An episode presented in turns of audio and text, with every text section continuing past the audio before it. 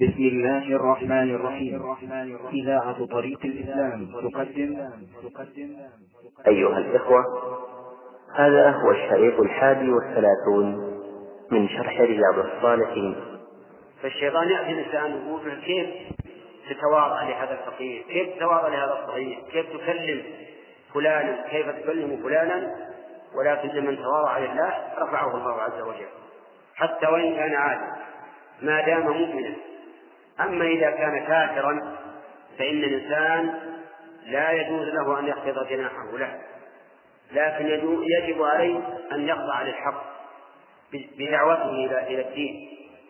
لا يستنكف عنه ويستكبر فلا يدعو بل يدعوه لكن بعزة و بعزة وكرامة دون إهانة الله فهذا معنى قوله واخفض جناحك للمؤمنين وفي الآية الثانية واخفض جناحك لمن اتبعك من المؤمنين.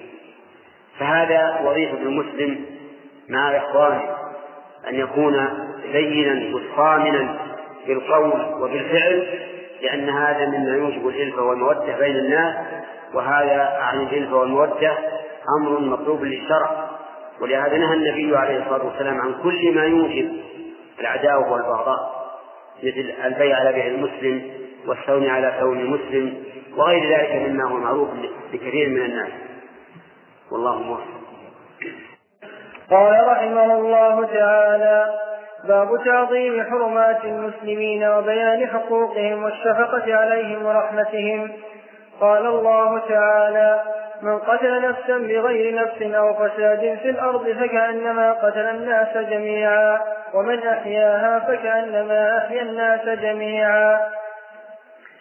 وعن أبي موسى رضي الله عنه قال قال رسول الله صلى الله عليه وسلم المؤمن للمؤمن كالبنيان يشد بعضه بعضا وشبك بين أصابعه متفق عليه.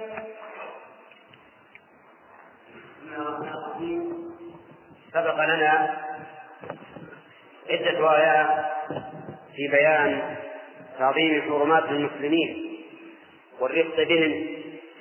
والإحسان إليهم. ومن جملة الآيات التي فيها بيان تعظيم حرمة المسلم قوله تعالى من قتل نفسا بغير نفس أو فساد في الأرض فكأنما قتل الناس جميعا ومن أحياها فكأنما أحيا الناس جميعا. بين الله في هذه الآية أن من قتل نفسا بغير نفس أو فساد في الأرض فكأنما قتل الناس جميعا. لأن حرمة المسلمين واحدة ومن انتهك حرمة شخص من المسلمين فكأنما انتهك حرمة جميع المسلمين.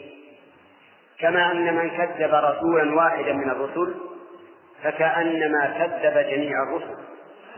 ولهذا اقرأ قوله تعالى كذبت قوم نوح إيش؟ المرسلين مع انهم لم يكذبوا إلا واحدا لم يبعث رسول قبل قبل نوح. وما بعد نوح ما ما أدركه قومه. لكن من كذب رسولا فكأنما كذب جميع الرسل. ومن قتل نفسا محرمة فكأنما قتل الناس جميعا لأن حرمة المسلمين واحدة ومن أحياها أي سعى في إحيائها وإنقاذها من هلكة فكأنما أحيا الناس جميعا. وإحياؤها وإنقاذها من الهلكة تارة يكون من هلكة لا قبل للإنسان بها من الله. مثل أن يشب حريق في بيت رجل. فتحاول إنقاذه فتنقذه. هذا إحياء للنفس.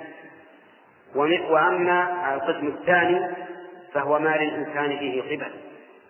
مثل أن يحاول رجل العدوان على شخص ليقتله فتحول بينه وبينه وتحميه من القتل. فأنت لا نحيت نفسك. فكأنما أحيا الناس جميعا. لأن إحياء شخص مسلم كإحياء جميع الناس. وقوله عز وجل بغير نفس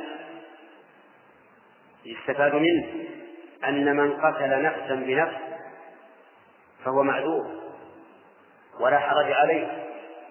قال الله تعالى وكتبنا عليهم فيها أن النفس بالنفس. فإذا قتل شخص نفسا بحق أي بنفس أخرى فلا لوم عليه. ولا إثم عليه. ويرث من القاتل من المقتول. يرث القاتل من المقتول إذا قتله بحق. ولا يرث القاتل من المقتول إذا قتله بغير حق. ولنضرب لهذا مثلا بثلاثة إخوة. ثلاثة إخوة. قتل الكبير منهم الصغير عمدا فمن الذي يرث الصغير؟ يرثه أخوه الأوسط وأخوه الكبير لا يرث منه لماذا؟ لأنه قتله بغير حق ثم طالب الأوسط بدم أخيه الصغير فقتل أخاه الكبير قصاصا هل يرث منه الأوسط؟ يرث من أخيه الكبير؟ يرث ليش وهو قاتل؟ لأنه قتله بحق والأول الكبير الذي قتل الصغير لا يرث لأنه قتل بغير حق. فالقتل بحق لا لوم فيه ولا أثر ولا أثر ولا له أثر. قصاص ولكم في القصاص حياة يا أولي الألباب لعلكم تتقون. وقوله عز وجل أو فساد في الأرض. الفساد في الأرض ليس معناه أن يسلط الإنسان التراكتر فيهدم البيت. ولو عدوانا هذا ليس فسادا وإن كان فسادا لكن لا يحل به دم المسلم. الفساد في الأرض بنشر الأفكار السيئة أو العقائد الخبيثة أو قطع الطريق أو ترويج المخدرات أو ما أشبه ذلك. هذا الفساد في الأرض. فمن أفسد في الأرض على هذا الوجه فدمه هدر حلال. يقتل لأنه ساهم في الأرض بالفساد بل إن الله قال في سورة المائدة في نفس السورة قال إنما جزاء الذين يحاربون الله ورسوله ويسعون في الأرض فسادا أن يقتلوا أو يصلبوا. أو تقطع أيديهم وأرجلهم من خلاف أو ينفوا من الأرض على حسب جريمتهم إن كانت كبيرة فبالقتل. إن كانت دونها فبالصلب. إن كانت دونها فأن تقطع أيديهم وأرجلهم من خلاف. تقطع اليد اليمنى واليد اليسرى. إن كان دون ذلك فأن ينفوا من الأرض. إما بالحبس مدى الحياة كما قاله بعض أهل العلم وإما بالطرد عن المدن كما قاله آخرون. لكن إذا كان لا يندفع لا يندفع شره بطردهم من المدن حبس. حبسوا إلى الموت. فالحاصل أن من قتل نفسا للإفساد في الأرض فلا لوم عليه. بل إن قتل النفس للإفساد في الأرض واجب. وقتل النفس بالنفس مباح.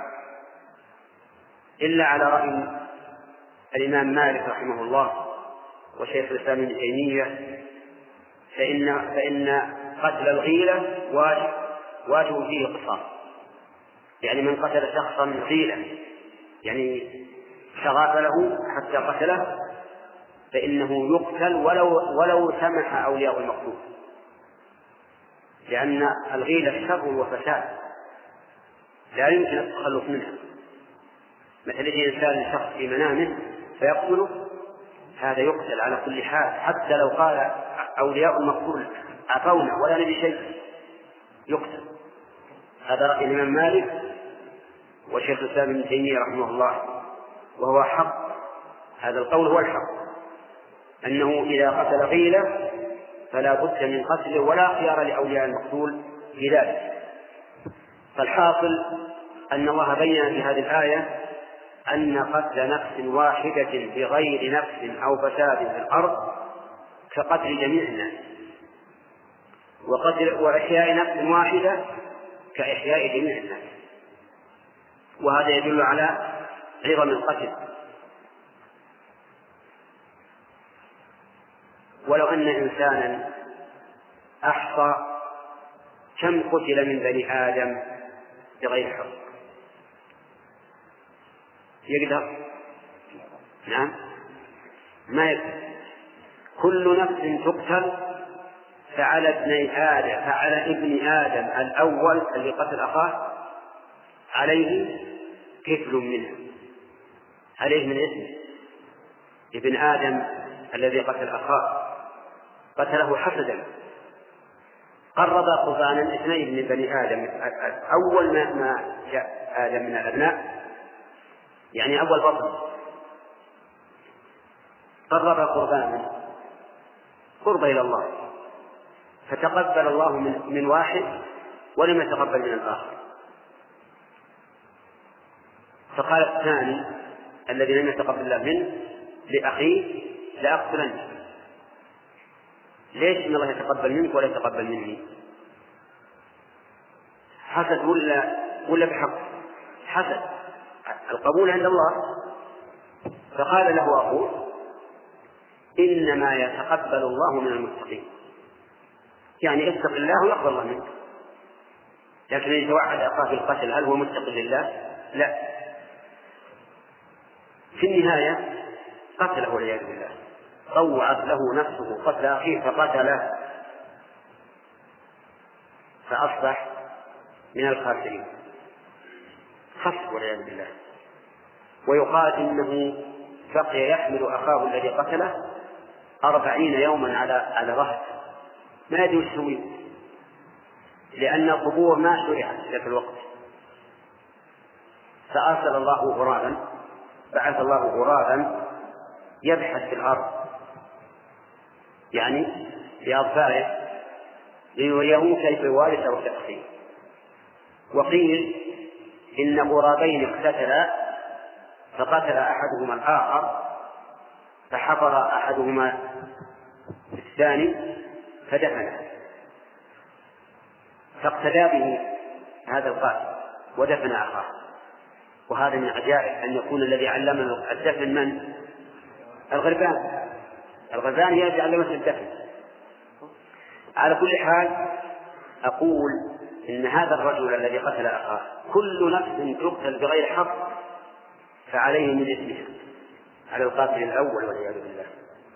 وهكذا أيضا من سن القتل بعد أمن الناس وصار يقتل الناس وما أشبه ذلك وتجرأ الناس على هذا من أجل فعله فإن عليه من إثمه نصيب نصيبا. لأنه هو الذي كان سببا في انتهاك هذا. فمثلا الذين كانوا فيما سبق يختطفون الطائرات مر علينا سنوات يكثر اختطاف الطائرات يختطف في في في السنة مرتين أو ثلاثة لكن الحمد لله الآن خف أول من اختطف الطائرات كل إثم حصل في اختطاف الطائرات يكون عليه منه نصيب لأنه هو الذي سن ذلك. ومن سن سنة سيئة فعليه وزرها ووزر من عمل بها إلى يوم القيامة. نسأل الله أن يجعلنا وإياكم من دعاة الخير وفاعليه إنه جواب كريم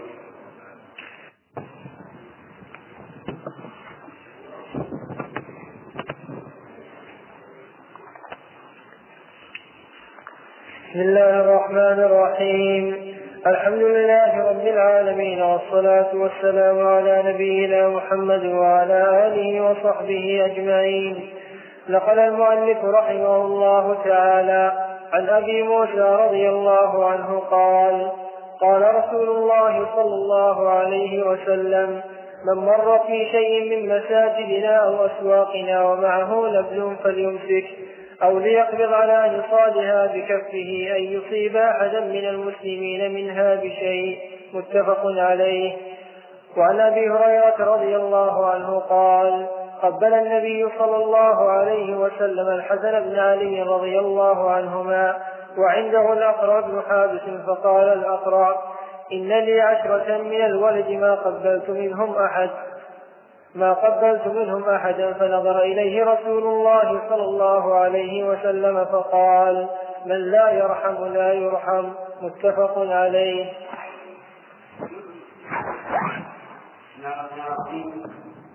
ذكر المؤلف رحمه الله من أحاديث الرفق بالمسلمين جملة منها حديث أبي موسى الأشعري رضي الله عنه أن النبي صلى الله عليه وآله وسلم قال من مر بشيء من مساجدنا أو أسواقنا وفي يده نصب فليمسك بها أو بأطرافها. النصر السهام التي يرمى بها وأطرافها تكون دائما دقيقة تنفذ فيما تصيبه من المرمى المرمي. فإذا أمسك الإنسان بها وقى الناس شره.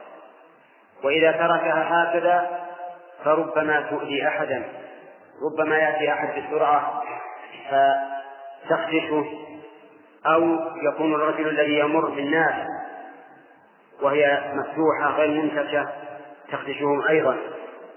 ومثل ذلك أيضا العصا.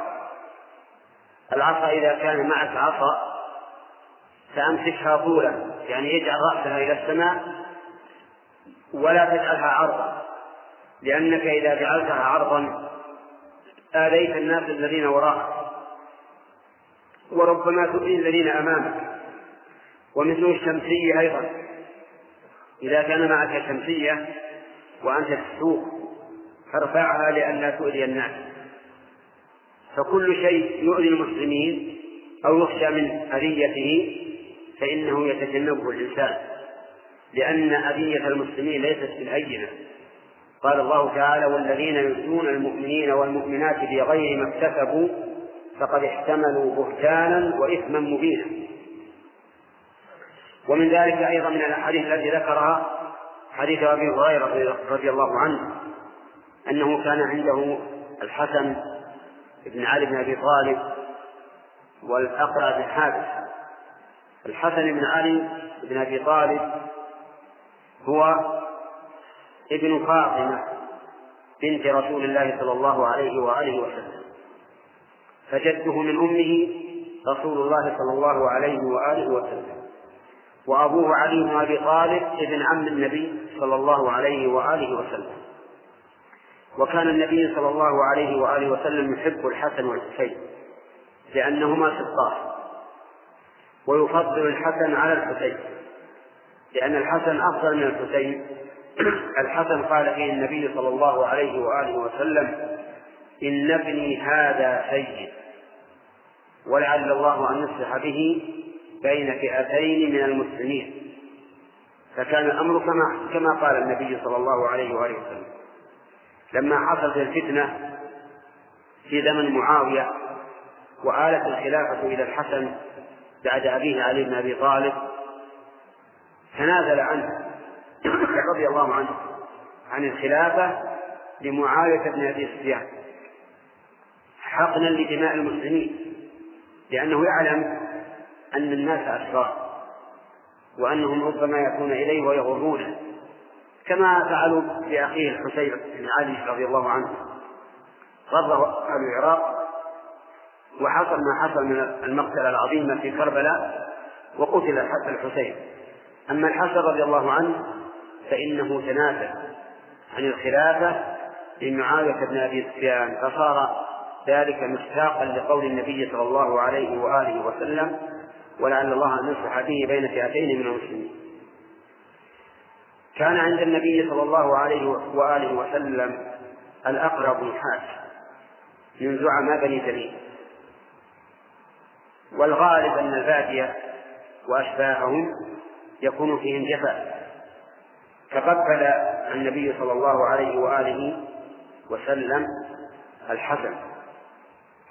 فقال الأقرع إن لي عشرة من الولد ما قبلت واحدا منهم. أعوذ بالله قلب قاسي ما قبلهم ولا ولو, ولو كانوا صغارا. فنظر إليه النبي صلى الله عليه وآله وسلم وقال من لا يرحم لا يرحم. يعني الذي لا يرحم عباد الله لا يرحمه الله. ويفهم من هذا أن من رحم عباد الله رحمه الله وهو كذلك. فقد قال النبي صلى الله عليه وآله وسلم الراحمون يرحمهم الرحمن. ففي هذا دليل على أنه ينبغي للإنسان الرحمة بالصغار ونحوهم وأنه ينبغي للإنسان أن يقبل أبناءه وأبناء بناته وأبناء أبنائه يقبلهم رحمة بهم واقتداء برسول الله صلى الله عليه وآله وسلم.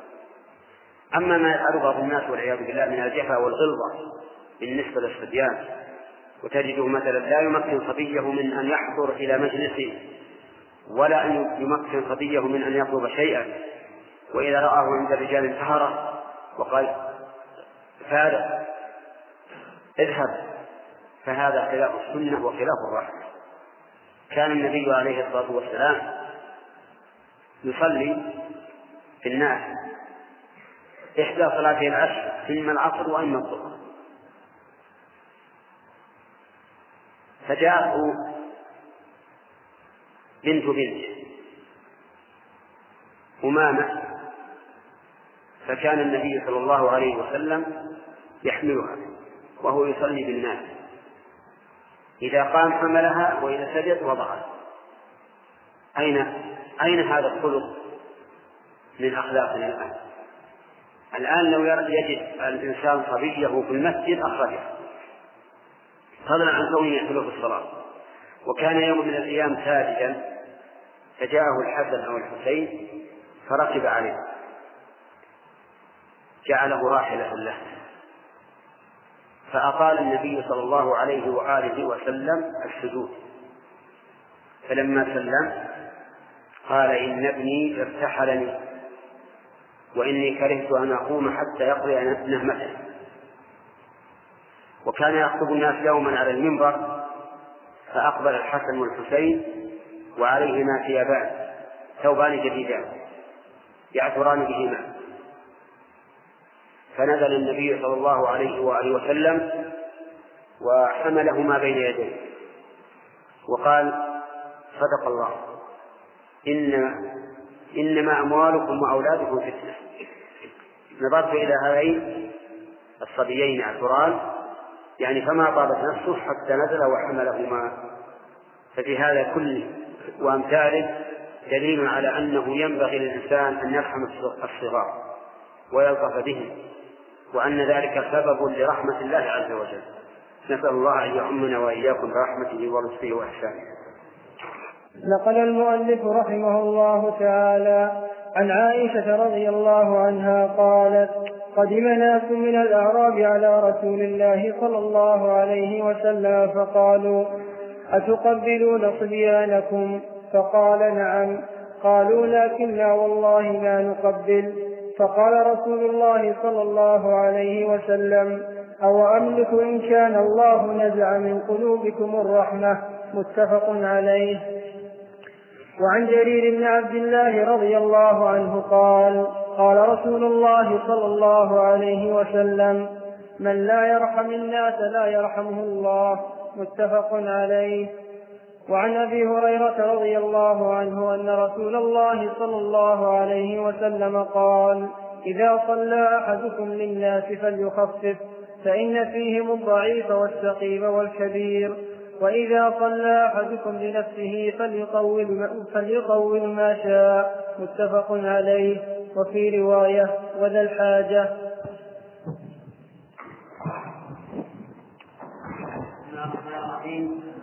قال المؤلف رحمه الله تعالى فيما نقله عن عائشة رضي الله عنها. قالت جاء قوم من الأعراب إلى النبي صلى الله عليه وسلم. فسألوا هل تقبلون صبيانكم؟ قال النبي صلى الله عليه وآله وسلم نعم. والأعراب كما نعلم جميعا جفاة الأعراب جفاة عندهم غلظة وشدة لا سيما رعاة الإبل منهم. فإن عندهم من الغلظة والشدة ما يجعل قلوبهم كالحجارة. نسأل الله العافية. قالوا إنا لسنا نقبل صبيانا فقال النبي عليه الصلاة والسلام أو أملك أن ندع الله الرحمة من قلوبكم؟ يعني لا أملك لكم شيئا إذا نزع الله الرحمة من قلوبكم.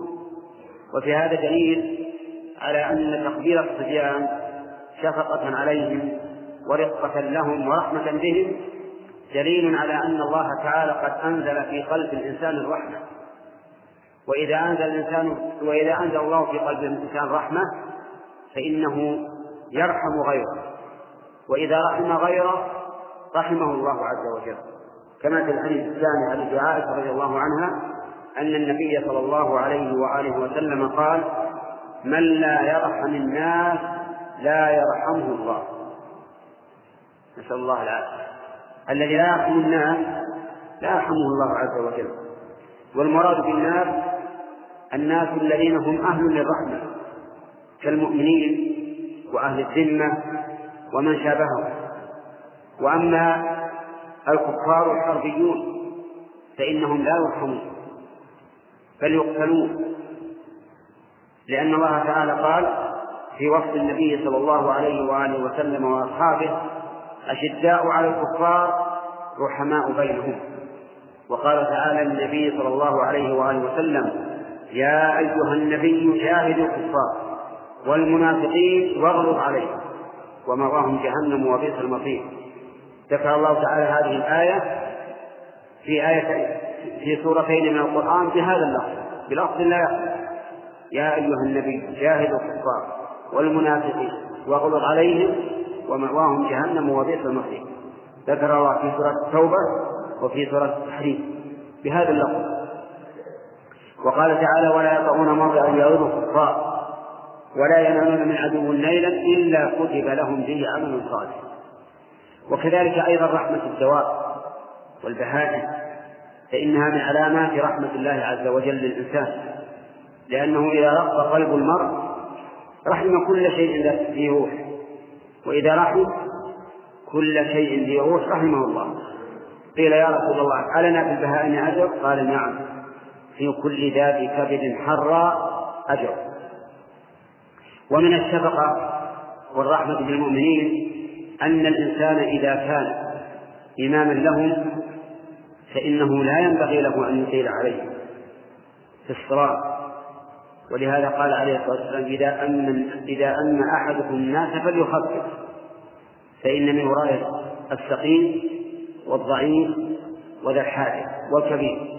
يعني من ورائه أهل الأعذار أهل الأعذار الذين يحتاجون إلى التخفيف. والمراد بالتخفيف هنا ما وافق سنة النبي صلى الله عليه وآله وسلم. هذا التخفيف. ليس المراد بالتخفيف ما وافق أهواء الناس وصار الإنسان الإمام يرقص في صلاته ولا يطمئن. المراد بالتخفيف ما وافق السنة. قال أنس بن مالك رضي الله عنه ما صليت وراء إمام قط أخف صلاة ولا أتم صلاة من النبي صلى الله عليه وسلم. ومع ذلك فكان يقرأ في فجر يوم الجمعة الإسلام من تنزيل السجدة كاملة في الركعة الأولى وهل على الإنسان في الركعة الثانية؟ كاملة. وكان يقرأ بسورة الدخان في المغرب. ويقرأ فيها بالمرسلات ويقرأ فيها بالطور وربما قرأ فيها بالأعراف. ومع هذا فهي خفيفة. قال أنس ما صليت وراء إمام قط أتم صلاة ولا أخف صلاة ولا أتم صلاة من النبي صلى الله عليه وآله وسلم. وليس هذا الحديث حجة للذين يريدون من الأئمة أن يخففوا تخفيفا لينقص الأجر ويخالف السنة. ثم أعلم أنه قد يكون التخفيف عارضا طارئا. مثل ما كان النبي صلى الله عليه وآله وسلم يفعل. يدخل في الصلاة وهو يريد أن يطيل فيها. فيسمع بكاء الصبي فيوجد مخافة أن تفتتن أمه. فإذا حصل طارئ يوجب أن يخفف الإنسان صلاته فليخفف لكن على وجه لا يفيد بالواجب فالتخفيف نوعان تخفيف دائم وهو ما وافق سنة النبي صلى الله عليه وآله وسلم وتخفيف طارئ يكون أخف وهو ما دعت إليه الحاجة وهو أيضا من السنة. فإن النبي صلى الله عليه وآله وسلم إذا سمع بكاء الصبي يخفف الصلاة حتى لا تستثم أذنه والمهم أنه ينبغي للإنسان مراعاة أحوال الناس ورحمتهم ولكن رحمتهم إذا كان إماما أن يسير بهم كما كان النبي صلى الله عليه وآله وسلم يسير بأصحابه. والله موفق. بسم الله الرحمن الرحيم. الحمد لله رب العالمين والصلاة والسلام على نبينا محمد وعلى آله وصحبه أجمعين. نقل المؤلف رحمه الله تعالى عن عائشة رضي الله عنها قالت إن كان رسول الله صلى الله عليه وسلم ليدع العمل وهو يحب أن يعمل به خشية أن يعمل به الناس فيفرض عليهم متفق عليه. وعنها رضي الله عنها قالت نهاهم النبي صلى الله عليه وسلم عن الوصال رحمة لهم فقالوا إنك تواصل. قال إني لست كهيئتكم إني أبيت يطعمني ربي ويسقيني. متفق عليه.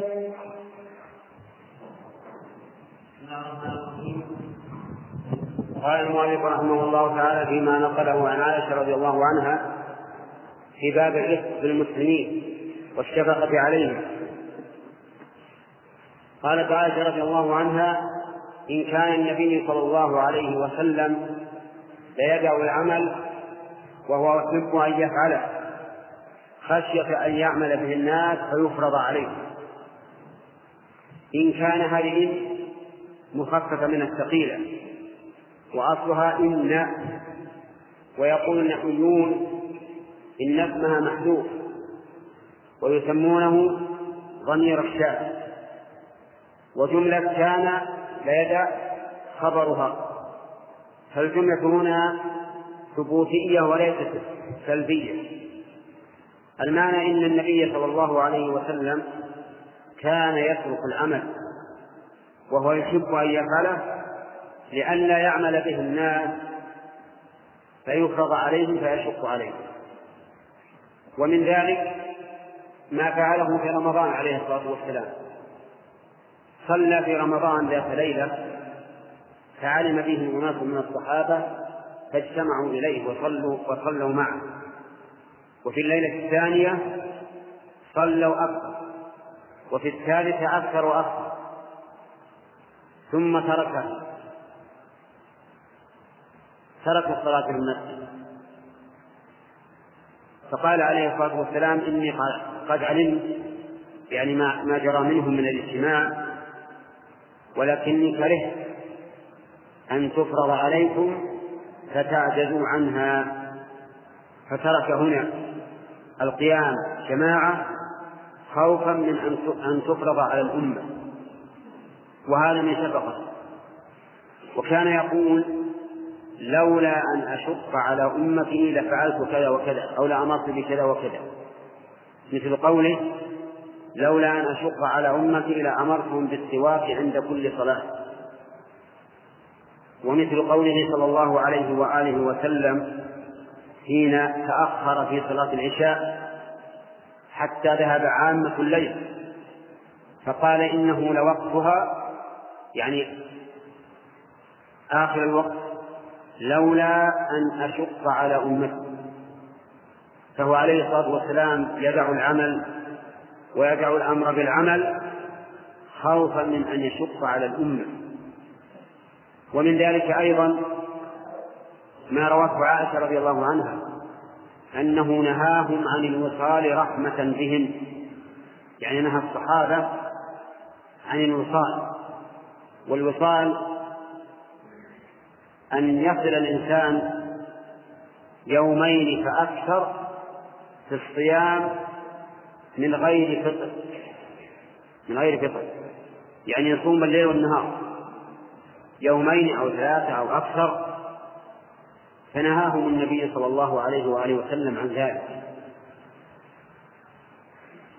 ولكنهم رضي الله عنهم فهموا أنه نهاهم رحمة بهم. لا كراهة للعمل فواصلوا ثم واصلوا حتى هل شهر شوال. فقال صلى الله عليه وآله وسلم لو تأخر الهلال لزدتكم. يعني لأبقيتكم تواصلون. قال ذلك تمثيلا لهم. حتى يعرفوا ألم الجوع والعطش ويكفوا عنه الوصال من أنفسهم المهم أنه نهاهم عن الوصال رحمة بهم. فقالوا إنك تواصل يعني ونحن نقتدي بك. فقال إني لست كهيئتكم إني يطعمني ربي ويسقين يعني أنه عليه الصلاة والسلام ليس ليس كالأمة. يبيت عند الله يطعمه ويسقيه ومعنى ذلك أنه عليه الصلاة والسلام يتهجد بالليل ويخلو بالله عز وجل بذكره وقراءة كلامه وغير ذلك مما يغنيه عن الأكل والشرب. لأن الإنسان إذا اشتغل بالشيء نسي الأكل والشرب خصوصا إذا كان الشيء مما يحب ويرضاه. ولهذا قال الشاعر في محبوبته قال لها أحاديث من ذكراك تشغلها عن الشراب وتلهيها عن الزاد. يعني أنها إذا جالت تتحدث بهذا الرجل ألهاها عن الطعام والشراب وهو أمر واقع حتى أن الإنسان أحيانا يكون في الأشغال يشتغل بها فيلهو عن الأكل والشرب. مثل طالب العلم الذي يكون منهوما بالعلم شغوفا به ربما يبقى في مكتبته غالع وينسى الأكل والشرب الغداء والعشاء وربما ينسى النوم. وكذلك طالب الدنيا. منهوم لا يشبع ربما يبقى في دفاتر وحساباته ينشغل عن الأكل والشرب. ويذكر أن رجلا غنيا يشتغل بحساباته وكتاباته وماله وله زوجة وله جار فقير متزوج. وكانوا يحسون بأن هذا الجار الفقير يعاشر زوجته بالمعروف. فغارت زوجة الغني لأن الغني غافل عنه. فقالت له ألا تنظر إلى جارنا؟ يعاشر زوجته بالمعروف مستأنس مع أهله. ففطن الرجل الغني بهذا. فدعا بجاره الفقير وقال له إنك رجل فقير يعني تحتاج إلى المال وأنا سأعطيك مالا بضاعة تتجر به. فأعطاه المال يتجر به. أعطى الفقير هذا المال يتجر به. فانشغل به الفقير عن أهله. وصار لا يعاشره صار مثل التاجر. فالإنسان إذا اشتغل بالشيء المحبوب إليه أنساه كل شيء. ولهذا قال النبي عليه الصلاة والسلام إني أبيت عند ربي يطعمني ويسقيني. فلست كيأسف وما زعمه بعض أهل العلم من أن المراد بالإطعام والإسقاء الإطعام من الجنة والإسقاء من الجنة فليس بصحيح. لأنه لو طعم طعاما حسيا وشرب شرابا حسيا لم يكن مواصلا وإنما المراد بالطعام والسقي ما يشتغل به صلى الله عليه وآله وسلم من ذكر الله بقلبه ولسانه وجوارحه والحاصل أن النبي صلى الله عليه وآله وسلم كان يواصل وينهى أمته عن الوصال رحمة به. فصلوات الله وسلامه عليه وعلى آله وأصحابه ومن تبعهم بإحسان إلى يوم الدين.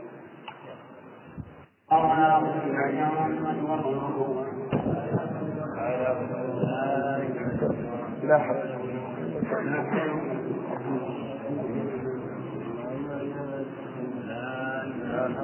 اللهم لا مانع لما أعطيت بسم الله الرحمن الرحيم.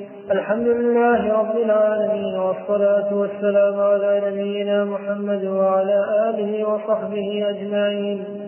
نقل المؤلف رحمه الله تعالى عن أبي قتادة الحارث بن ربعي رضي الله عنه قال قال رسول الله صلى الله عليه وسلم إني لأقوم إلى الصلاة وأريد أن أطول فيها فأسمع بكاء الصبي. فأتزوج في صلاتي كراهية أن أشق على أمه رواه البخاري.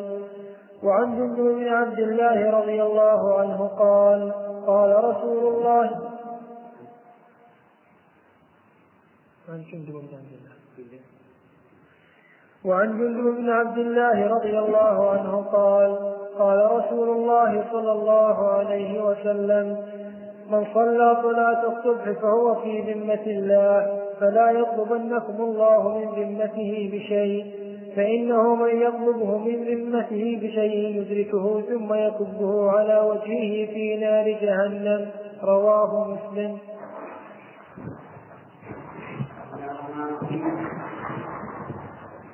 قال المؤلف رحمه الله تعالى في باب الرفق بالمسلمين فيما نقله عن ابن قتادة الحارث بن ربعي الأنصاري رضي الله عنه عن النبي صلى الله عليه وسلم أنه قال إني لاقوم في الصلاة وأريد أن أطول فيها فأسمع بكاء الصبي يعني فأوجز مخافة أن أشق على أمه.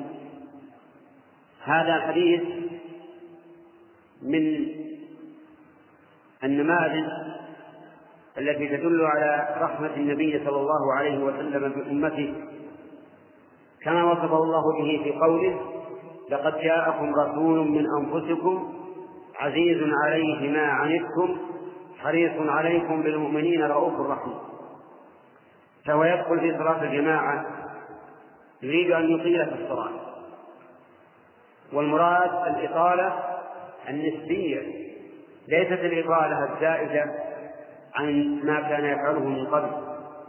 فإذا سمع بكاء الصبي أوجب وخفف مخافة أن يشق على أمه لأن أمه إذا سمعت بكاءه فإنه يشق عليها أن تسمع بكاء ابنها. وربما يشغلها كثيرا عن الصلاة. فيخفف عليه الصلاة والسلام. ففي هذا الحديث دليل على فوائد. أولا رحمة النبي صلى الله عليه وسلم بأمته وشفقته عليه. وثانيا جواز حضور النساء للمساجد ليصلين مع الجماعة. وهذا ما لم تخرج المرأة على وجه لا يجوز. مثل أن تخرج متعطرة أو متبرجة فإن ذلك لا يجوز لأن النبي صلى الله عليه وآله وسلم قال أيما امرأة أصابت فخورا فلا تشهد معنا صلاة العشاء.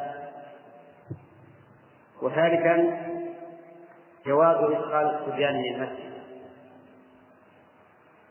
هذا إذا كان صبيها معه وإن كان خارج المسجد قريبا منه فليس فيه دلالة لكنه يبعد أن المرأة تسمع بكاء صبيها في البيت وهي في المسجد. والظاهر أن صبيانهن معهن فيكون فيه دليل على جواز إدخال الصبيان للمساجد. لكن بشرط أن لا يحصل منهم أذية لا على المسجد ولا على المصلين. فإن كان يخشى منهم أذية على المسجد كتلويثه للبول أو النجاسة فإنهم يمنعون أو يخشى منهم التشويش على الناس بالصراخ والركض واللجبة فإنهم يمنعون أيضا. أما إذا لم يكن منهم بأس فإنه لا بأس أن يؤتى بهم إلى المساجد. وأما حديث جنبوا مساجدكم صبيانكم ومجانينكم فهو ضعيف وفيه أيضا من فوائد هذا الحديث أنه يجوز للمصلي أن يسمع ما حوله. ولا يلزمه أن يسد أذنيه بل له أن يسمع لكن إن كان ما حوله يشوش عليه إذا سمعه فلا يصلين حوله. يبعد كما لو كان الإنسان أراد أن يصلي في المسجد وحوله حلقة ذكر أو حلقة قرآن ويخشى أن يشوشوا عليه إذا دنا منهم فليبعد وأما إذا لم يشوشوا فلا بأس أن يسمع. بخلاف الاستماع فإن المصلي لا يستمع إلا إلى قراءة إمام وعلى هذا فإذا كنت تصلي وجاء القارئ يقرأ حديثا أو موعظة فلا تشد سمعك إليه لا تستمع إليه لأن هذا غير مشروع. أما لو سمعته ولكن ولكنك ماض في صلاتك لم تهتم به ولم تلتفت إليه فلا بأس. ومن فوائد هذا الحديث أنه يجوز للمصلي أن يغير نيته من تطويل إلى تخفيف أو بالعكس. إذا وجد سبب ذلك لأن النبي صلى الله عليه وآله وسلم كان يدخل في الصلاة يريد أن يطيلها فيخفف فإذا دخل الإنسان في صلاته على أنه يريد أن يطيل ثم جاءه شخص وقال له عند الباب جماعة ضيوف أو ما أشبه ذلك فلا بأس أن يخفف ليذهب إلى ضيوفه كما كان الرسول عليه الصلاة والسلام يفعل هذا. ومن فوائد هذا الحديث أيضا أنه لا حرج على الإنسان إذا شق عليه بكاء ابنه أو ما أو ما يؤذي ابنه من ألم أو شبهه لأن هذا من الأمور الفطرية الطبيعية. فإن كل إنسان يشق عليه أن يسمع بكاء ابنه بل إن من الناس من يشق عليه أن يسمع بكاء الصبي مطلقا حتى وإن لو ولو لم يكن ابنا له رحمة بالصبيان ولا شك أن الرحمة بالصبيان ومراعاتهم واتقاء ما لا شك أنه من أسباب الرحمة. كما قال النبي عليه الصلاة والسلام فيما سمعناه من قبل الراحم من لا يرحم الناس لا يرحم الله. والراحمون يرحمهم الرحمن. وإنما يرحم الله من عباده الرحماء. وأشبه هذه الأحاديث. فكون الإنسان يتألم من بكاء الصبيان رحمة بهم لا شك أن هذا من الخلق المحمود. لأنه رحمة بهؤلاء الصغار الذين هم أهل أهل للرحمة. والله موفق. عن جندب بن عبد الله رضي الله عنه قال قال رسول الله صلى الله عليه وسلم من صلى صلاة الصبح فهو في ذمة الله فلا يطلبنكم الله من ذمته بشيء فإنه من يطلبه من ذمته بشيء يدركه ثم يكبه على وجهه في نار جهنم. رواه مسلم. وعن ابن عمر رضي الله عنهما أن رسول الله صلى الله عليه وسلم قال المسلم أخو المسلم لا يظلمه ولا يسلمه. من كان في حاجة أخيه كان الله في حاجته. ومن فرج عن مسلم كربة فرج الله عنه بها كربة من كرب يوم القيامة. ومن ستر مسلما ستره الله يوم القيامة. متفق عليه.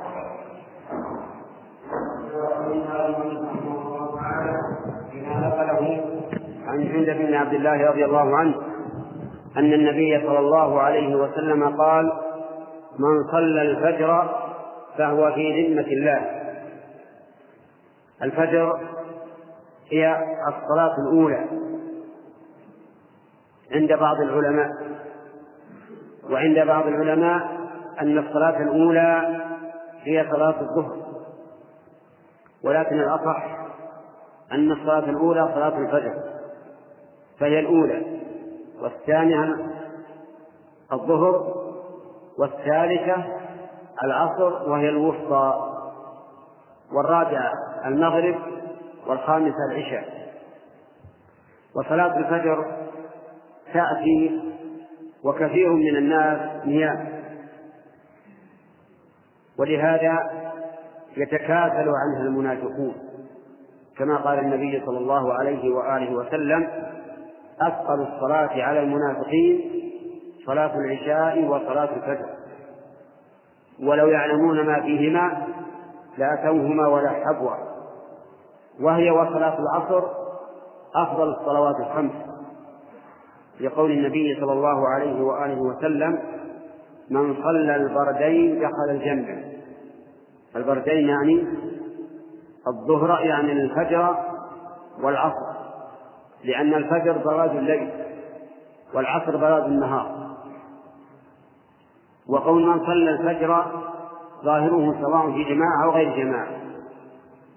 وقوله فهو في ذمة الله أي في عهده يعني أنه دخل في عهد الله فكأنه, فكأنه معاهد لله عز وجل أن لا يصيبه أحد بسوء. ولهذا قال عليه الصلاة والسلام فلا يطلبنكم الله من ذمته بشيء. يعني لا تتعدوا على من صلى الفجر لأنه في ذمة الله وفي عهده. فإياكم أن يطلبكم الله تعالى من ذمة من ذمته بشيء. فإن من يطلبه الله يدركه ثم يكبه على وجهه في النار. ففي هذا دليل على أنه يجب احترام المسلمين الذين صدقوا إسلامهم بصلاة الفجر. لأن صلاة الفجر لا يصليها إلا مؤمن المنافقون لا يشهدون الجماعة ولا يصلون الفجر أبدا لأنهم إنما يصلون مراءاة للناس فإذا لم يكن الناس ينتبهون لهم فإنهم لا يصلون. والفجر في عهد النبي صلى الله عليه وآله وسلم ليست كالفجر في يومنا أي أن الليل في عهد النبي صلى الله عليه وآله وسلم ليل ليل حالي لا يرى الناس فيه. فيأتي الإنسان ويذهب وهو لا يرى. لكن عندنا الآن ليلنا ولله الحمد كنهار بما أنعم الله علينا به من هذه الإضاءة بالكهرباء لكنها عهد النبي صلى الله عليه وآله وسلم لظلمتها ومشقتها كان المنافقون لا يصلون. والمهم أن في هذا الحديث وجوب احترام المسلمين الذين برهنوا على إسلامهم بصلاة الفجر وأنه لا يجوز لأحد أن يعتدي عليه ويأتي إن شاء الله الكلام على الحديث الذي بعده. نقل المؤلف رحمه الله تعالى عن ابن عمر رضي الله عنهما أن رسول الله صلى الله عليه وسلم قال المسلم أخو المسلم لا يظلمه ولا يسلمه من كان في حاجة أخيه كان الله في حاجته ومن فرج عن مسلم كربة فرج الله عنه بها كربة من كرب يوم القيامة ومن ستر مسلما ستره الله يوم القيامة. متفق عليه.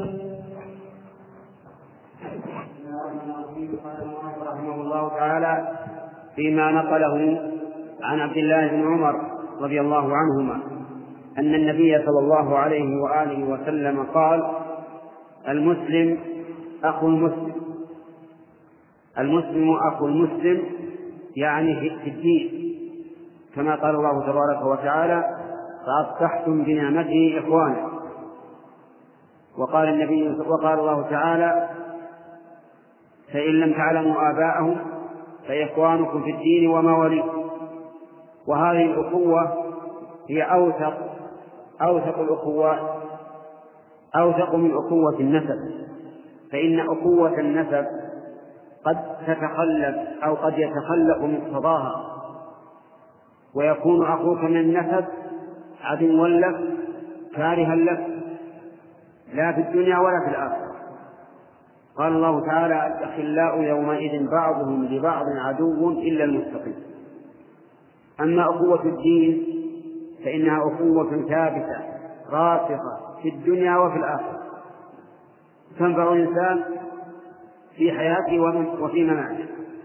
لكن هذه الأخوة لا يترتب عليها ما يترتب على أخوة النسب من التوارث ووجوب النفقة وما أشبه ذلك. ثم قال لا يظلم ولا يسلمه لا يظلمه لا في ماله ولا في بدنه ولا في عرضه ولا في أهله. يعني لا لا يظلمه بأي نوع من الظلم. ولا يسلمه يعني لا يسلمه لمن يظلمه فهو يدافع عنه ويحميه من شره فهو جامع بين أمرين. الأمر الأول أنه لا يظلمه والأمر الثاني أنه لا يسلمه لمن يظلمه. بل يدافع عنه. ولهذا قال العلماء رحمهم الله يجب على الإنسان أن يدافع عن أخيه في عرضه وبدنه وماله. في عرضه يعني إذا سمع أحدا يسبه ويغتابه يجب عليه أن يدافع عنه. وكذلك أيضا في بدنه. لو أراد أحد أن يعتدي على على أخيك المسلم وأنت قادم على دفعه وجب عليه. وكذلك في ماله. لو أراد أحد أن يأخذ ماله فإنه يجب عليه أن تدافع عنه. ولا يسلم ثم قال عليه الصلاة والسلام من والله في حاجة العبد ما كان العبد في حاجة أخيه. يعني أنك إذا كنت في حاجة أخيه تقضيها وتساعده عليها فإن الله تعالى يساعدك في حاجته ويعينك عليها جزاء وفاقا.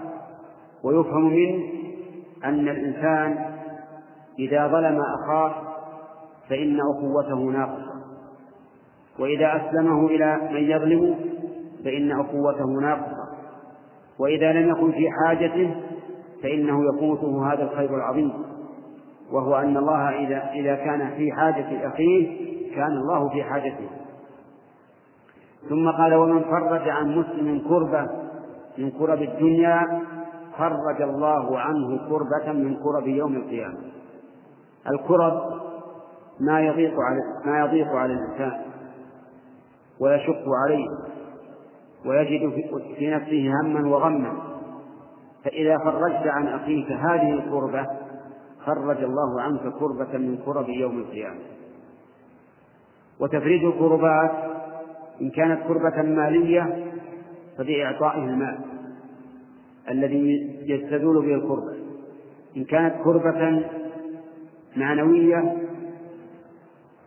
فبالحرص على رد معنويته وعلى ورد اعتباره حتى تزول عنه الكربة إذا كانت الكربة كربة هم وغم فبأن توسع عليه وتنفس له وتبين له أن الأمور لا تدوم وأن دوام الحال من المحال وتبين له ما فيه هذا من الأجر والثواب العظيم حتى تهون عليه الكربة ومن ستر مسلما ستره الله في الدنيا والآخرة.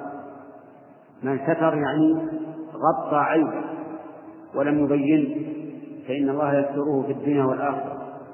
وهذا ليس على إطلاقه بل هناك نصوص تدل على أنه غير على أنه غير مطلق. فالستر قد يكون مأمورا به محمودا وقد يكون حراما.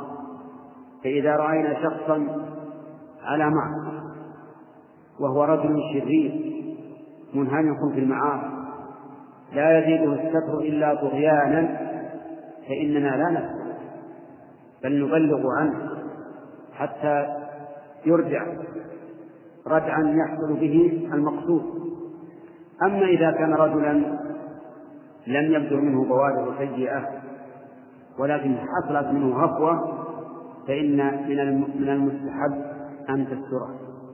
ولا تبينه لأحد لا للجهات المسؤولة ولا لغيرها فإذا سترت ستر الله عليك في الدنيا والآخرة.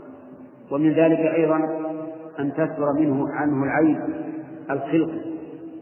إذا كان فيه في فيه عيب في خلقته كجروح مؤثرة في جلده أو برص أو بهق أو ما أشبه ذلك وهو يتستر ولا يحب أن يطلع عليه الناس فإنك تستره إذا سترته ستر الله عليك في الدنيا والآخرة. وكذلك إذا كان سيء الخلق سيء الخلق لكنه يتظاهر للناس بأنه حسن الخلق واسع الصدر وأنت تعرف منه خلاف ذلك وأنت تعرف منه خلاف ذلك فاستر فمن ستر مسلما ستر الله في ستره الله في الدنيا والآخرة فالستر كما قلت بالنسبة للأعمال التي يقوم بها الإنسان الأعمال السيئة ينقسم إلى قسمين. قسم يكون من شخص منهمك في المعاصي مستهتر فهذا لا يستر عليه. وقسم آخر حصل منه هفوة فهذا هو الذي يستر عليه. أما الأمور الأخرى فالستر فيها أكمل وأفضل. والله المستعان. بسم الله الرحمن الرحيم. الحمد لله رب العالمين. والصلاة والسلام على نبينا محمد وعلى آله وصحبه أجمعين. نقل المؤلف رحمه الله تعالى عن أبي هريرة رضي الله عنه قال قال رسول الله صلى الله عليه وسلم المسلم أخو المسلم لا يخونه ولا يكذبه ولا يخذله. كل المسلم على المسلم حرام عرضه وماله ودمه. التقوى ها هنا. بحسب امرئ من الشر أن يحقر أخاه المسلم. رواه الترمذي وقال حديث حسن. بسم الله الرحمن الرحيم. قال المؤلف رحمه الله تعالى فيما نقله عن أبي هريرة رضي الله عنه أن النبي صلى الله عليه وسلم قال المسلم أخو المسلم. وقد تقدم الكلام على هذه الجملة وأن هذه الأخوة أخوة الإيمان وأنها أقوى رابطة وأوثق من أخوة النسب وبينا وجه ذلك فيما سبق. وبين هنا في هذا الحديث أنه لا يظلمه ولا يخونه ولا يكذبه. لا يخون يعني لا لا يغدر لا يغدر به. في محل الائتمان إذا ائتمنه على شيء على مال أو على سر أو على غير ذلك فإنه لا يخون. والخيانة هي الغدر بالشخص في موضع الائتمان ولا يجوز لأحد أن يكون أخاه المسلم حتى وإن خان. يعني وإن خانك أخوك المسلم فلا تخن. لقول النبي صلى الله عليه وسلم أد الأمانة إلى من ائتمنك ولا تكن من خانك. فلو فرضنا أن شخصا خانك في مال بأن أقرضته مالا يعني سلفته ثم أنكر بعد ذلك وقال لم تقرضني شيئا فإنه لا يحل لك أن تكون فتستقرض منه ثم تنكره. بل أد إليه أمانته وسل الله الحق الذي لك. لقوله عليه الصلاة والسلام لا تكن من خان. كذلك أيضا لا يكذب أي لا يحدثه بكذب. والكذب حرام. وكلما كانت آثاره أسوأ كان أشد إثما. وليس في الكذب شيء حلال. وأما ما ادعاه بعض العامة حيث يقولون إن الكذب نوعان أسود وأبيض.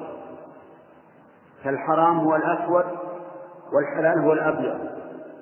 فجوابه أن الكذب كله أسود ليس فيه شيء أبيض. لكن يتضاعف إثمه بحسب ما يترتب عليه. فإذا كان يترتب عليه أكل مال المسلم أو ضرر على مسلم صار أشد إثما. وإذا لم يكن يترتب عليه شيء من الأضرار فإنه أخف لكنه حرام.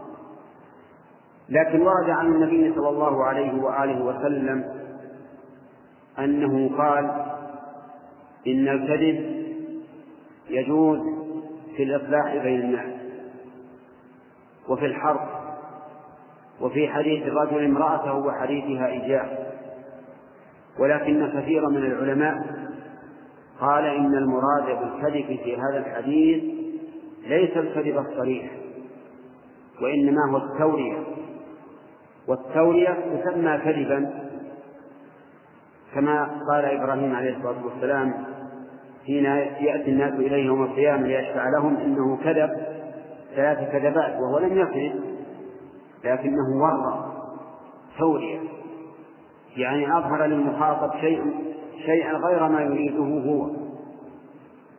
فبعض العلماء يقول إن هذا الحديث الذي فيه أن الكذب يجوز في هذه الأشياء الثلاثة يراد به كذب التوحيد لا الكذب لا الكذب الصريح. وعلى هذا فلا يستثنى من الكذب شيء. كل الكذب حرام. ثم اعلم أن الكذب يحار فيه الإنسان ويعجز عن معالجته. كما قيل لي حيلة في من ينم وليس في الكذاب حيلة. من كان يخلق ما يقول فحيلتي فيه قليلة اللي ينم يعني الذي يلقي النميمة بين الناس. لي فيه حيلة؟ يمكن أحتال واتخلص منه. لكن يكذب يقول فعلت وفعلت وفعلت وهو كاذب ما في حيلة. كذاب ما في حيلة. إذا كان يخلق ما يقول ما شاء قاله. فهذا مشكل. ليس فيه حيلة من كان يخلق ما يقول فحيلة فيه قليلة ولهذا قال قال العامة كلمة لها روح. يقولون يا ما غدا على الكذاب من صدق. يعني إن الكذاب لو صدق لم يثق الناس به بل يردون قوله. فكم من من صدق غدا عليه وضاع عليه بسبب أنه كذاب. ولهذا قال هنا ولا يكذبه. وفيه لفظ ولا يحقره. يعني لا يحتقره ويستصغره حتى وإن كان أكبر منه سنا وإن كان أكثر منه مالا. وإن كان منه أغدر منه علم وإن كان أغدر منه علما فلا يحقره. أخوك المسلم. كيف تحتقره؟ واحتقار الناس من الكبر والعياذ بالله. قال النبي صلى الله عليه وآله وسلم الكبر بطر الحق وغمط الناس. بطر الحق يعني رد يعني رده. وغمط الناس يعني احتقارهم وازدراءهم. فالمسلم يرى أخاه بعين الإحضار ويحترم ويعظمه. هكذا المسلم. والعامة يقولون احترم الناس يحترموك. واحتقر الناس يحتقروك. يعني من رأى الناس بعين الاحتقار رأوه بعين الاحتقار. ومن رآهم بعين الإكبار والإجلال رأوه بعين الإكبار والإجلال. وهذا شيء مشاهد. ولهذا تجد الرجل المتواضع اللين الهين تجده محترما عند الناس كلهم. لا أحد يكرهه ولا أحد يسبه. والإنسان الشامخ بأنفه المستكبر المحتقل لغيره تجده مكروها مذموما عند الناس. ولولا حاجة الناس إليه إذا كان يحتاج الناس إليه ما كلمه أحد لأنهم يحتقرونه ثم قال عليه الصلاة والسلام التقوى ها هنا وأشار إلى صدره ثلاث مرات ويأتي إن شاء الله الكلام عليه الكلام على أول حديث أبي هريرة رضي الله عنه في بيان الصلة بين المسلم وأخيه وأن المسلم هو أخو المسلم وانتهينا إلى قوله صلى الله عليه وآله وسلم التقوى ها هنا ويشير إلى قدره يعني أن التقوى في القلب فإذا اتقى القلب اتقت الجوارح وإذا لم يتق القلب لم يتق الجوارح وهذا كقوله صلى الله عليه وآله وسلم ألا وإن في الجسد مضغة إذا صلحت صلح الجسد كله وإذا فسدت فسد الجسد كله ألا وهي القلب. فإذا كان في قلب الإنسان تقوى لله عز وجل وخوفا منه وخشية له استقامت أعماله الظاهرة. لأن الأعمال الظاهرة تتبع القلب. وقد مثل بعض العلماء ومنهم أبو هريرة رضي الله عنه القلب بالملك المطاع مع جنوده. فالملك المطاع مع جنوده إذا أمر جنوده بشيء أطاعوه ولكن بعض العلماء قال إن هذا المثال أنطق من قول النبي صلى الله عليه وآله وسلم إذا صلح صلح الجسد كله. وذلك لأن الملك مع جنوده وإن كان مطاعا فإنهم لا يصلحون بصلاحه. لكن القلب إذا صلح صلح الجسد وإذا اتقى اتقى الجسد. واعلم أن من الناس من يجادل بالباطل بهذا الحديث. إذا أمرته بأمر أمر معروف أو نهيته عن منكر قال التقوى هاهنا تقول له لا تحلق لحية. حلق اللحية حرام. حلق اللحية من هدي المجوس والمشركين. إعفاء اللحية من هدي النبي النبيين والمرسلين وأولياء الله الصالحين. إذا قلت له هذا؟ قال التقوى هاهنا التقوى هاهنا نقول له كذبت ليس في قلبك تقوى. لو كان في قلبك تقوى لاتقيت الله. لأن القلب إذا اتقى اتقت الجوارح. وإذا انهمك في معصية الله انهمكت الجوارح. ثم قال عليه الصلاة والسلام نعم وفي قوله التقوى ها هنا وإشارته إلى صدره دليل على أن العقل في القلب الذي في الصدر. وهذا هو المطابق للقرآن تماما. قال الله تعالى أفلم يسيروا في الأرض فتكون لهم قلوب يعقلون بها أو آذان يسمعون بها. فإنها لا تعمى الأبصار ولكن تعمى القلوب التي في الصدور. فقال قلوب يعقلون بها ثم قال تعمى القلوب التي في الصدور. وليست قلب المخ كما يظنه بعض الجهال فالعقل في القلب. ولكن المخ لا شك أن له أثرا في أعمال العبد في حركاته وفي سكناته لكنهم قالوا إن المخ مثل مثل الخالق يهيئ الأشياء ويطبخها. ثم يبعث بها إلى القلب ثم يصدر الأوامر ثم يصدر القلب. الأوامر على المخ. من أجل أن المخ يدبر الأعصاب وبقية الجسم.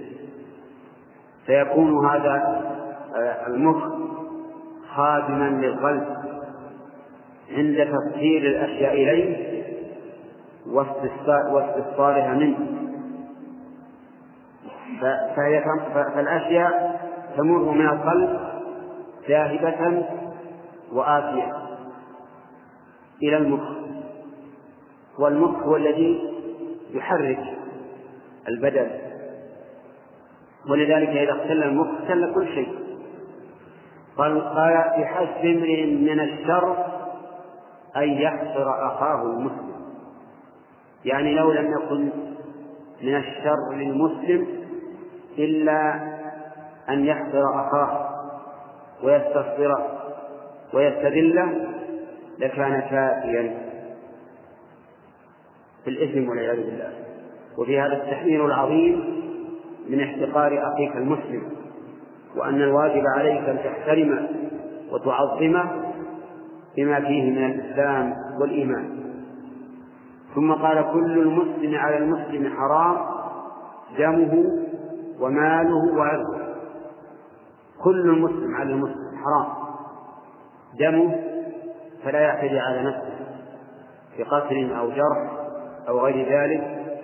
وماله فلا يأخذ ماله لا غصبا ولا سرقة ولا خيانة ولا دعوى ما ليس له ولا غير ذلك. بأي طريق تأخذ مال أخيك بغير حق فإنه حرام عليك وعرضه أن لا تنتهك عرضه وتتكلم فيه بين الناس سواء كنت صادقا فيما تقول أم كاذبا لأن النبي صلى الله عليه وآله وسلم لما سئل عن الغيبة فقال هي ذكرك أخاك بما يكره؟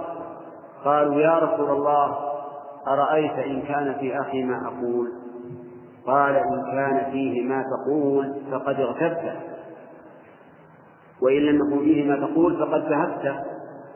فالواجب على المسلم أن يحترم أخاه في ماله وعرضه ودمه. حرام كل المسلم على المسلم حرام دمه وماله وعرضه. والله أعلم.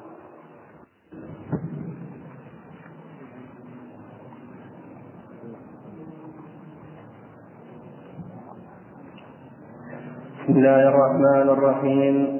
الحمد لله رب العالمين. والصلاة والسلام على نبينا محمد وعلى آله وصحبه أجمعين.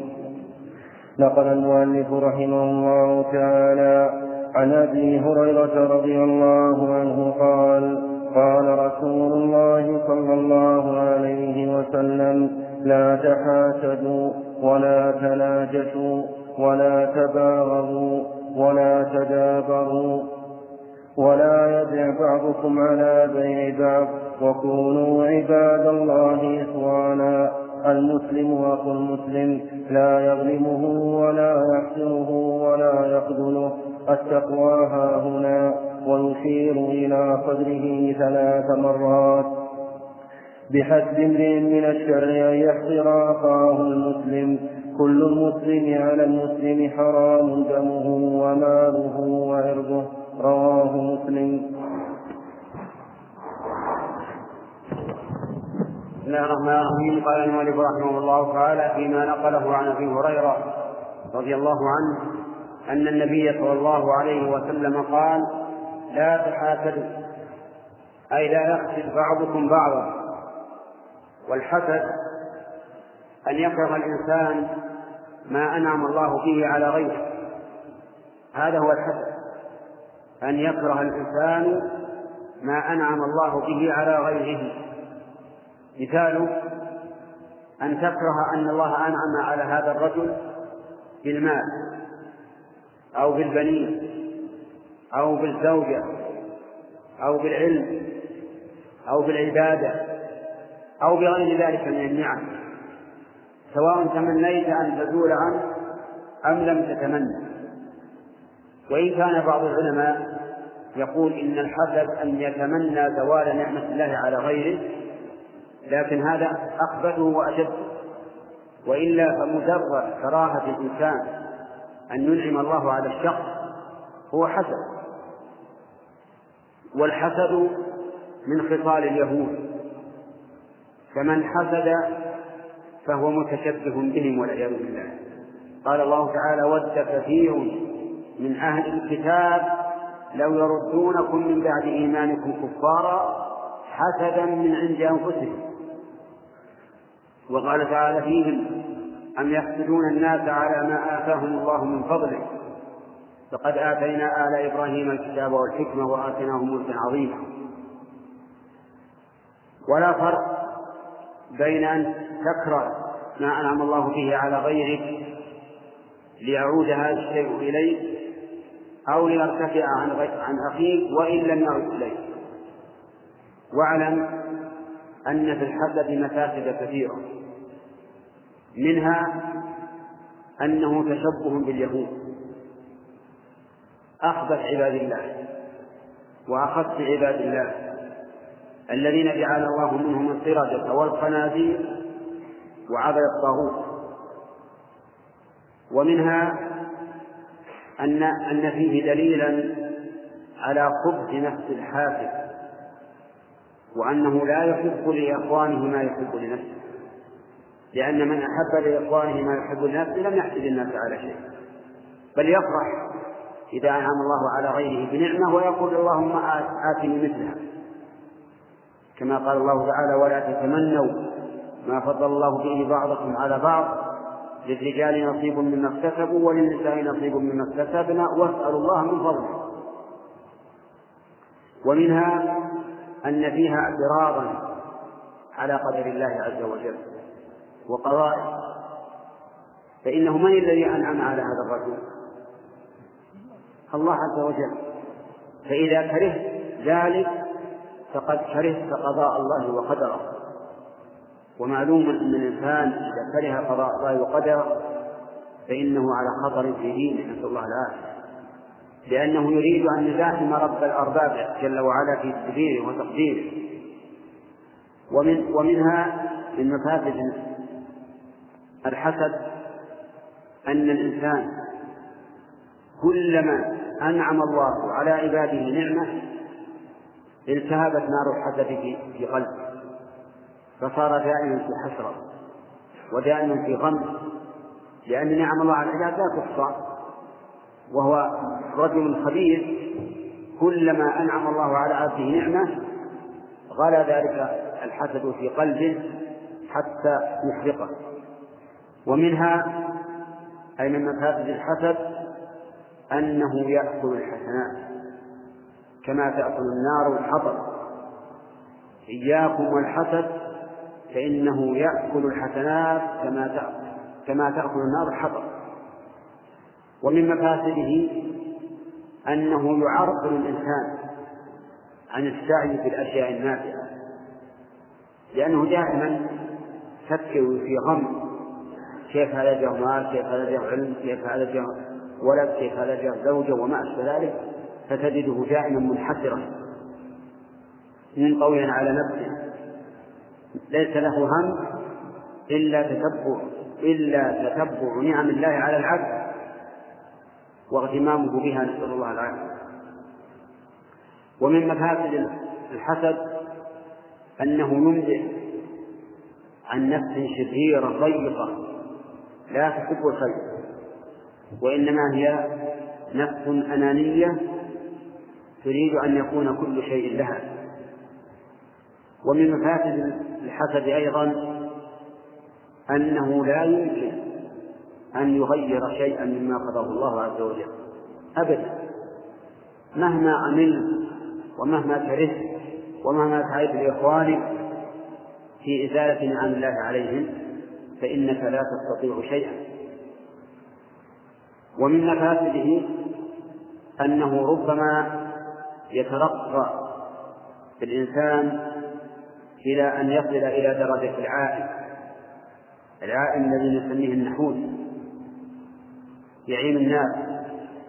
لأن العائن أصله أن نفسه شريرة حاسدة حاقدة فإذا رأى ما يعجبه انطلق من هذه النفس الخبيثة مثل السهم حتى يصيب بالعجز فالإنسان إذا حسد وصار فيه نوع من الحسد فإنه يتلقى به الأمر حتى يكون من أهل العيون الذين يؤذون الناس بأعينهم ولا شك أن العائن عليه من الوبال والنقمة بقدر ما ضر العباد. إن ضرهم بمال بأموالهم فله من ذلك إثم فعليه من ذلك إثم. أو بأبدانهم. أو بمجتمعهم ولهذا ذهب كثير من أهل العلم إلى إلى تضمين العائل كل ما أسلف يعني إذا نحت أحد وسلف شيء من ماله أو أولاده أو غيرهم فإنه يضمن. كما أنهم قالوا أيضا إن من اشتهر بذلك فإنه يجب أن يحبس إلا أن يكون أن يحبس استقاء شره.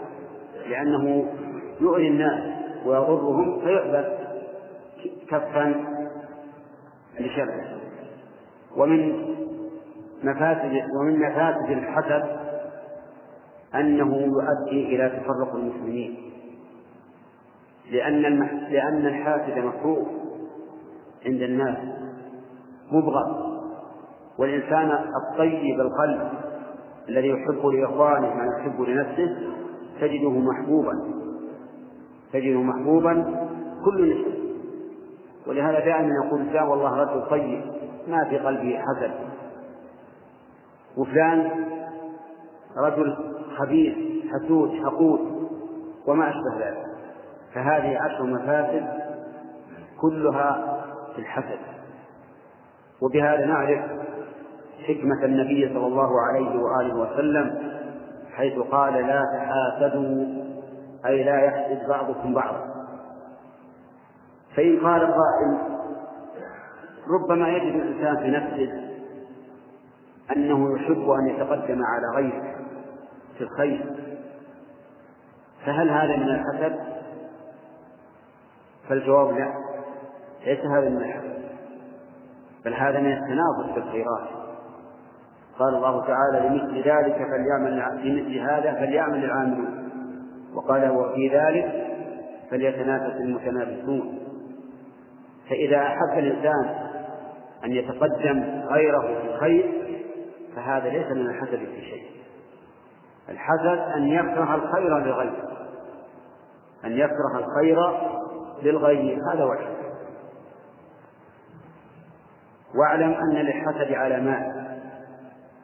منها أن الحاسد يحب دائما أن يخفي فضائل غيره أن يخفي فضائل غيره.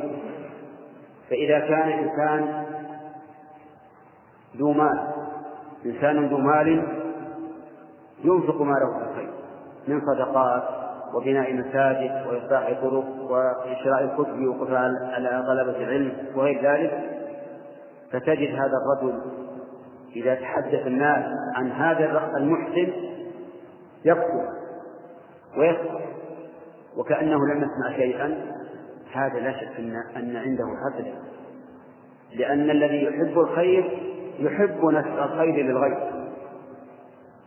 فإذا رأيت الرجل إذا تكلم في الخير تكلم بإنصاف وأثنى عليه وقال هذا فيه خير فهذا يدل على طيب قلبه وسلامته من الحسد. نسأل الله أن يعيننا وإياكم من الحسد ومن منكرات الأخلاق والأعمال. الحمد لله رب العالمين والصلاة والسلام على نبينا محمد وعلى آله وصحبه أجمعين. نقل المؤلف رحمه الله تعالى عن أبي هريرة رضي الله عنه قال قال رسول الله صلى الله عليه وسلم لا تحاسدوا ولا تناجشوا ولا تباغضوا ولا تدابروا ولا يبع بعضكم على بيع بعض وكونوا عباد الله إخوانا المسلم أخو المسلم لا يظلمه ولا يحسره ولا يخذله التقوى ها هنا ويشير إلى صدره ثلاث مرات بحسب امرئ من الشر أن يحسر أخاه المسلم. كل المسلم على المسلم حرام. دمه وماله وعرضه. رواه مسلم. بسم الله الرحمن الرحيم. سبق الكلام على الجملة الأولى من هذا الحديث الذي رواه أبو هريرة رضي الله عنه عن النبي صلى الله عليه وآله وسلم. وهي قوله صلى الله عليه وآله وسلم لا تحاسدوا. وبينا معنى الحسد وحكم الحسد وأنه حرام بل هو من كبائر الذنوب. وبينا مفاسده وهي عشر مفاسد أما قوله ولا تناجشوا أي لا ينجش بعضكم على بعض. والنجش هو أن يزيد بالسلعة على أخيه وهو لا يريد شراءها. يزيد بالسلعة وهو لا يريد شراءها. وإنما يريد أن يضر المشتري أو ينفع البائع أو الأمرين جميعا. يريد إضرار المشتري ونفع البائع. مثال ذلك عرضت السلعة في السوق. فصار الناس يتزايدون فيها. فقال رجل فقام رجل فجعل يزيد فيها وهو لا يريد الشراء تسام بمئة فقال بمئة وعشرة وهو لا يريد أن يشتري لكن يريد أن يزيد الثمن على المشتري أو يريد أن ينفع البائع فيزيد الثمن له أو الأمرين جميعا. فهذا حرام. ولا يجوز لما فيه من العدوان. أما إذا زاد إذا زاد الإنسان في الثمن عن رغبة في السلعة ولكن لما ارتفعت قيمتها تركها فهذا لا بأس به. فإن كثيرا من الناس يزيد في السلعة لأنه يرى أنها رخيصة. فإذا زادت قيمتها تركها. هذا ليس ليس عليه بأس. كما أن من الناس من يزيد في السلعة يريدها هي ويزيد حتى تخرج عن قيمتها كثيرا فالناس زيادتهم في السلعة على ثلاثة أقسام. القسم الأول نجش وهو حرام. الثاني أن يزيد فيها لأنه يرى أنها رخيصة وأنها ستكسبه. وليس له قصد بعين السلعة لا يريدها. لكن رأى أنها رخيصة وأنها ستكسبه فجعل يزيد فلما ارتفعت قيمتها ترك هذا أيضا لا بأس. الثالث أن يكون له غرض في السلعة. يريد أن يشتري مثلا هذه السلعة. فيزيد حتى يطيب خاطره هذا أيضا لا بأس به. والثالث ولا تباغضوا. أي لا يبغض بعضكم بعضا. وهذا بالنسبة للمؤمنين بعضهم مع بعض. فلا يجوز للإنسان أن يبغض أخاه أن يكرهه في قلبه لأنه أخوه. ولكن لو كان هذا الأخ من العصاة الفسقة فإنه لا يجوز لك أن تبغضه من أجل فسقه. أن تبغضه بغضا مطلقا لكن أبغضه على ما فيه من معصية وأحبه على ما فيه من الإيمان. ومن المعلوم أننا لو وجدنا رجلا مسلما يشرب الخمر ويشرب الدخان ويجر ثوبه خيلاء فإننا لا نبغضه كما نبغض الكافر. فمن أبغضه كما يبغض الكافر فقد انقلب. على وجهه. كيف تسوي بين مؤمن عاصي فاسق وبين كافر هذا خطأ عظيم. ربما بعض الناس يكره المؤمن الذي عنده هذا الفسق أكثر مما يكره الكافر. وهذا والعياذ بالله من انقلاب الفطرة. المؤمن مهما كان خير من الكافر. مع تحيات إخوانكم في إذاعة طريق الإسلام والسلام عليكم ورحمة الله وبركاته.